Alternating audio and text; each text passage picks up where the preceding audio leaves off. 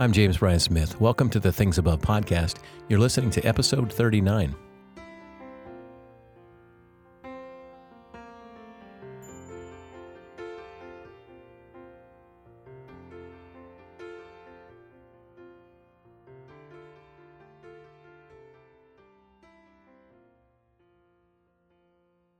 If you missed the pilot episode or this is your first time listening, this is a podcast for what I call mind discipleship. As I've said before, the most important aspect of our discipleship is mind discipleship because what happens in our minds influences everything about our lives. So we need to set our minds on thoughts from above each and every day. Today's thought from above is this God is not in a hurry when it comes to our spiritual development. Recently, I was visiting with a longtime friend who shared with me her frustration about not being as spiritually mature as she would like to be. She said, I thought by now I'd be deeper in the kingdom, as you like to say, Jim. I just assumed that after being an apprentice of Jesus for almost two decades, that I'd be kind of a spiritual giant, that I would have it all together. But instead, I find that I still battle with some of the same things I did as a young Christian. It's just so discouraging. Do you have any wisdom for me? She asked. I did my best to share something that I was fortunate to learn many years ago, and that is this God is not in a hurry when it comes to our spiritual development. That may come as a surprise, but I believe it is true. To be sure, most of us are very much in a hurry when it comes to our spiritual growth. I know I'm often impatient when I'm confronted with my lack of development in areas of my spiritual life. Miles Stanford, in his classic book titled Principles of Spiritual Growth, has a chapter that really shaped the way I look at our spiritual growth. The chapter is actually titled Time. And in it, Stanford writes It seems that most believers have difficulty in realizing and facing up to the inexorable fact that God does not hurry in his development of our Christian life. God is working for and from eternity. So many feel they're not making progress unless they're swiftly and constantly forging ahead. I certainly relate to this. Like my friend, I have an unspoken expectation that I'm supposed to make leaps and bounds in my walk with Christ each and every day, or at least each week. Think about your own spiritual journey for a moment. Were there times or seasons, perhaps even years, in which you felt like you were growing rapidly in your faith? I know I've had those times.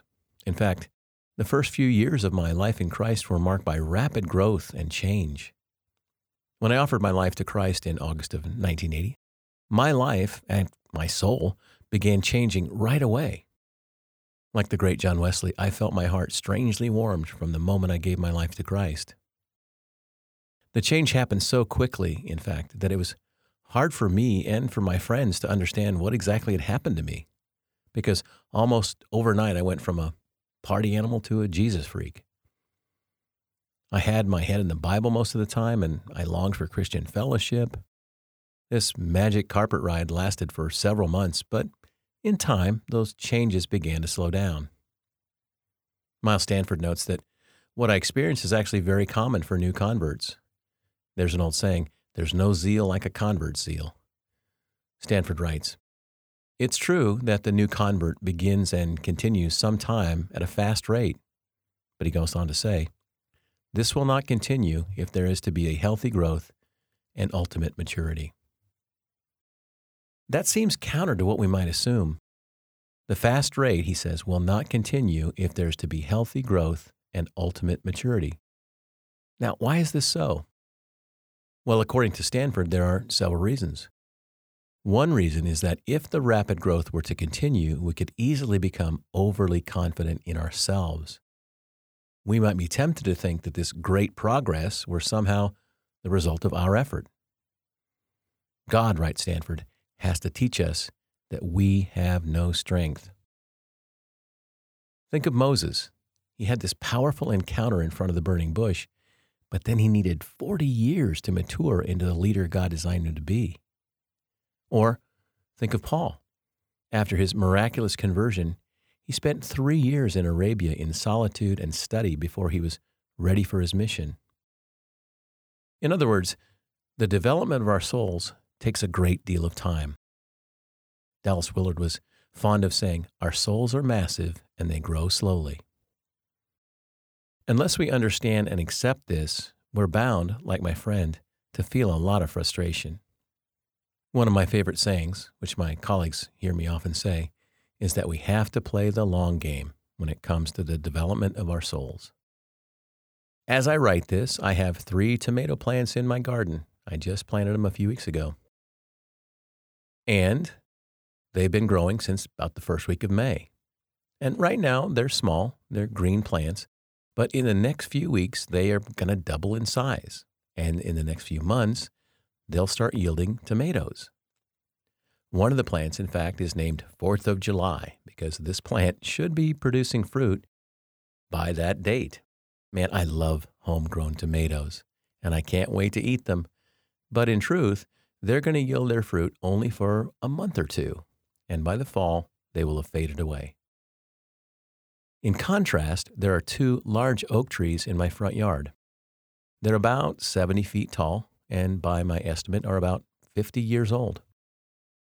And here's what's really amazing they're in no way done growing. Oak trees continue to grow for 700 years, and they can live up to around 1,000 years. They can grow 130 feet high and 130 feet wide.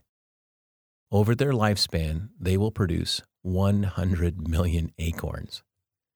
Now, I shared this illustration because our souls are more like oak trees than tomato plants. Miles Stanford offers another important truth when it comes to speed or lack thereof in our spiritual growth. He uses the growth of trees to make a very powerful comparison to the growth of our souls, a truth that I was never made aware of until I read his book. He writes Growth is not a uniform thing in the life of a tree. In some single months, there's more growth than the entire rest of the year. During the rest of the year, there is solidification, without which the green timber would be useless. The period of rapid growth, when the woody fiber is actually deposited between the bark and the trunk, occupies but four to six weeks in May, June, and July.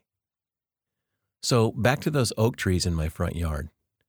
We've lived in our house for almost 20 years now.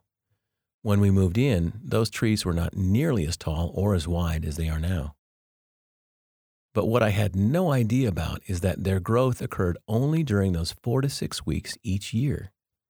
The rest of the year is spent in solidification. That's a beautiful image to remember when it comes to our spiritual growth.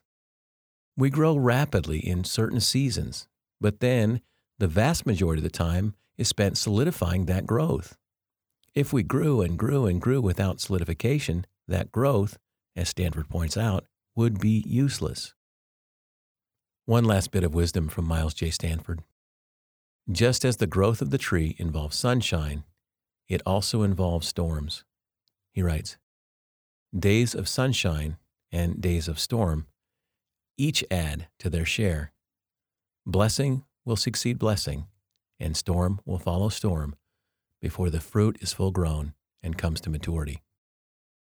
So, back to my friend who shared with me her frustration about her lack of spiritual growth. That frustration is normal. It's a sign that we long to grow, to mature, to live, as I say, more deeply in the kingdom. But the reality is that we're more like oaks than tomato plants. God, as Stanford said, is working from and for eternity. Our growth comes in spurts and then needs time to solidify. And during those times, you know, we can easily become discouraged when we see little growth, and we may even think we've stopped growing at all, or even worse, that we've maybe fallen backwards. Be at peace. So I want to leave you with a thought from above from the Apostle Paul, because Paul, he knew a thing or two about patience when it comes to our growth. He wrote, I'm confident of this, that the one who began a good work among you will bring it to completion by the day of Jesus Christ. Philippians 1 6. I hope you'll join me next week for episode 40, which will be a Things Above conversation with our good friend Chris Heuertz.